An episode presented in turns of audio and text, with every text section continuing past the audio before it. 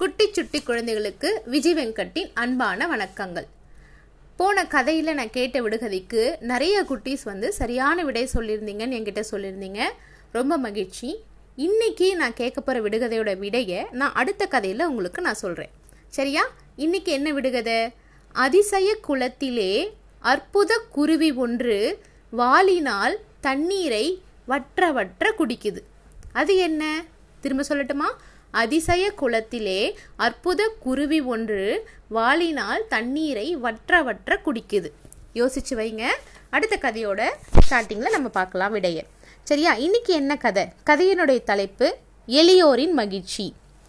அம்மா அம்மா அம்மா என்று உச்ச ஸ்தாயில் அதாவது ரொம்ப சத்தமாக வேலைக்காரி முனியம்மாவோட குழந்தை வீறிட்டு அழுதுட்டு இருந்தது.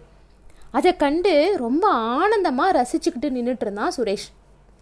ரெண்டு வயசு தான் அந்த குழந்தைக்கு. அதுவும் ஏழை குழந்தை. அதை சீண்டி அழ விடுறதுனால ஏனோ சுரேஷுக்கு ரொம்ப ரொம்ப குஷி அதில்.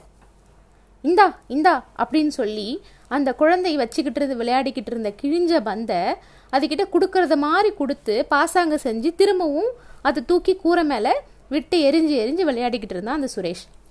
மறுபடியும் அந்த குழந்தை திரும்ப அம்மான்னு அழ ஆரம்பிச்சிடுச்சு. நிறுத்துறா சுரேஷ்.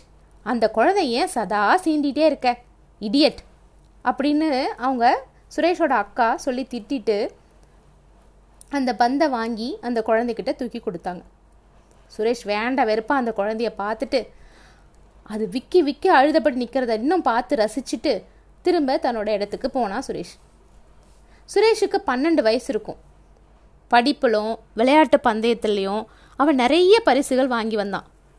ஆனால் அவனுக்கு ஒரு சின்ன கெட்ட குணம் என்னன்னா எளியோரை கண்டா அவங்கள ஏதாவது ஒரு விதத்தில் கொஞ்சம் இம்சை செஞ்சு அதாவது அவங்கள கஷ்டப்படுத்தி பார்க்குறதுல ரொம்ப சந்தோஷமாக இருப்பான். இந்த பழக்கத்தை அவனிடம் காண்றதுக்கு அவனை பார்த்ததுக்கு இந்த பழக்கத்தை பார்த்ததுக்கு அவங்க வீட்டில் இருக்கிற எல்லாருக்குமே ரொம்ப கஷ்டமாக தான் இருந்தது. நாலா வட்டத்தில் சரி இன்னும் கொஞ்ச நாள் போனால் சரியாவான் இன்னும் கொஞ்ச நாள் போனால் சரியாவான்னு சொல்லி நம்பிட்டு இருந்தாங்க. ஆனால் சுரேஷ்கிட்ட இந்த பழக்கம் தொடர்ந்து வந்துட்டே இருந்துச்சு.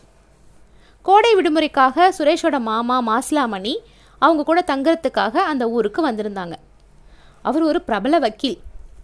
பல வருடங்களாக ஒவ்வொரு கோடை விடுமுறைக்கும் அவர் சுரேஷோட குடும்பத்தில் தங்கிட்டு போகிறதால சுரேஷை சின்ன பிள்ளையாக இருந்த காலத்துலேருந்தே அவர் பார்த்துட்டு வந்திருக்கிறார்.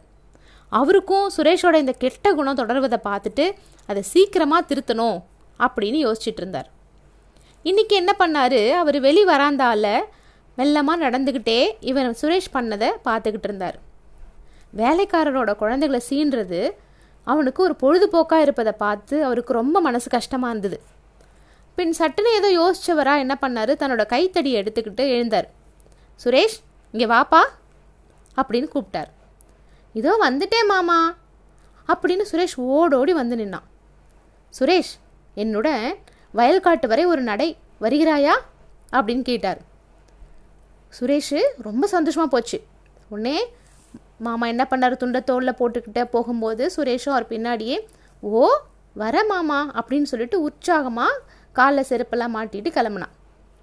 அவனுக்கு அவரோட வெளியே செல்றதுல எப்போவுமே ஒரு குஷி.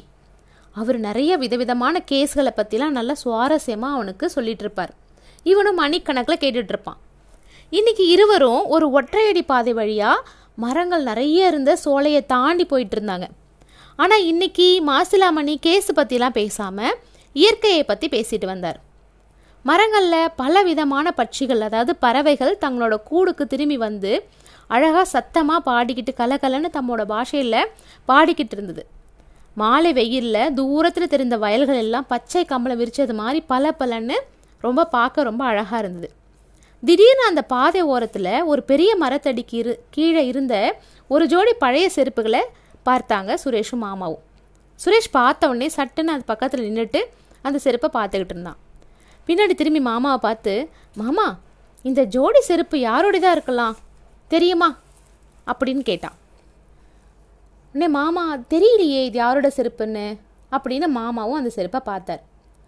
அந்த செருப்பை பார்த்துட்டு இருந்த சுரேஷுக்கு அந்த செருப்பை தூக்கி தூரமாக வீசி எறியணும் அப்படின்னு ஒரு விபரீதமான எண்ணம் வந்தாச்சு மாசிலாமணி சுற்றுமுற்றும் பார்த்தார். தூரத்தில் வயலுக்கு அருகில் ஒரு வயதான விவசாயி நாள் முழுவதும் உழைச்ச களைப்பு தீர அங்கே இருந்த ஓடை நீரில் கை கால் முகத்தெல்லாம் கழுவிக்கிட்டு இருந்ததை பார்த்தார். சுரேஷ் அதோ பார் அந்த ஏழை விவசாயின் செருப்பாக தான் அது இருக்கும் அப்படின்னு மாமா சொன்னார். ஏன் கேட்குற யாரோட செருப்புன்னு? அப்படின்னு மாமா கேட்டார். உடனே சுரேஷ் கண் அவனோட கண்களில் விஷமம் அப்படியே விஷமத்தை காமிச்சிக்கிட்டே மாமா மாமா இதை நம்ம எங்கேயாவது ஒழிச்சு வச்சுட்டு வேடிக்கை பார்த்தலாம் வேடிக்கை பார்க்கலாமா? என்ன நடக்குதுன்னு பார்க்கலாமா? அப்படின்னு கேட்டான் சுரேஷ்.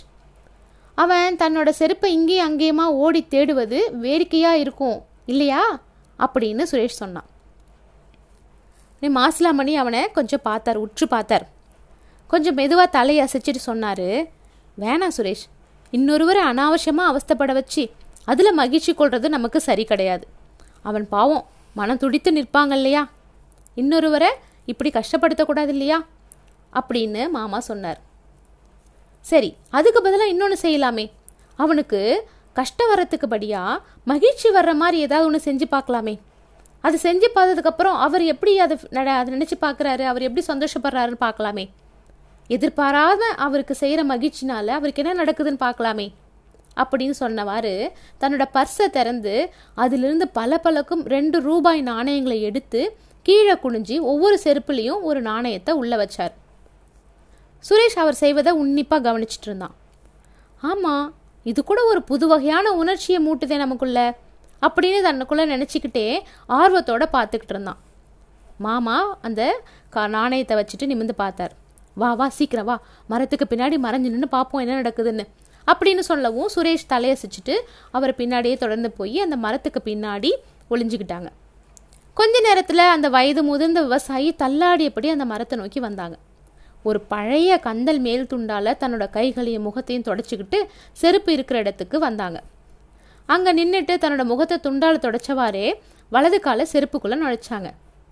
ஏதோ தன்னோட காலை நெருடுறது மாதிரி பார்த்துட்டு முகத்தில் இருந்த தொண்டை விலக்கி குனிஞ்சு செருப்புக்குள்ளே விரலை விட்டு துழாவி எடுத்தாங்க. கையில் ஒரு பளபளப்பான ரூபாய் நாணயம். பார்த்த உடனே ஆச்சரியமாக போயிடுச்சு. சுற்றுமுற்றும் மேலும் கீழுமா பார்க்குறாங்க. யாரையும் காணலையே. அப்புறம் எப்படி இங்கே நாணயம் வந்தது? அப்படின்னு அவனோட சுருங்கள் விழுந்த முகத்தில் யோசிப்பு. அது மட்டும் இல்லாமல் அவங்க முகத்தில் கொஞ்சமாக ஆனந்தம். மேலே ஆகாயத்தை பார்த்து கையில் இருக்கிற நாணயத்தை வச்சுட்டு கண்ணால் ஒத்திக்கிட்டு மெதுவான குரலில் தெய்வத்துக்கு நன்றி சொன்னாங்க. என் நிறைவா என் கஷ்டத்தை புரிஞ்சிட்டு விட்டாயே. இந்த ரூபாய் எனக்கு உடம்பு சரியில்லாமல் இருக்கிற என்னோட மனைவிக்கு மருந்து வாங்க தக்க சமயத்தில் கிடச்சிருக்கு. உனக்கு ஒரு கோடி நமஸ்காரம். அப்படின்னு கண்ணை மூடிக்கிட்டே ஒரு நிமிஷம் பரவசமாக ஆகாயத்தை நோக்கி கடவுளை பார்த்து கும்பிட்டாங்க. கும்பிட்டுக்கிட்டே இடது கால செருப்புக்குள்ளே நுழைச்சாங்க.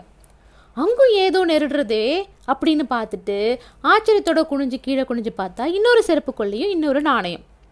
உடனே திரும்பவும் அவரோட முகம் ரொம்ப மலர்ந்து போச்சு. இதையும் கண்களில் ஒற்றிக்கிட்டு பரவசமாக ஆகாயத்தை நோக்கி சொன்னாங்க.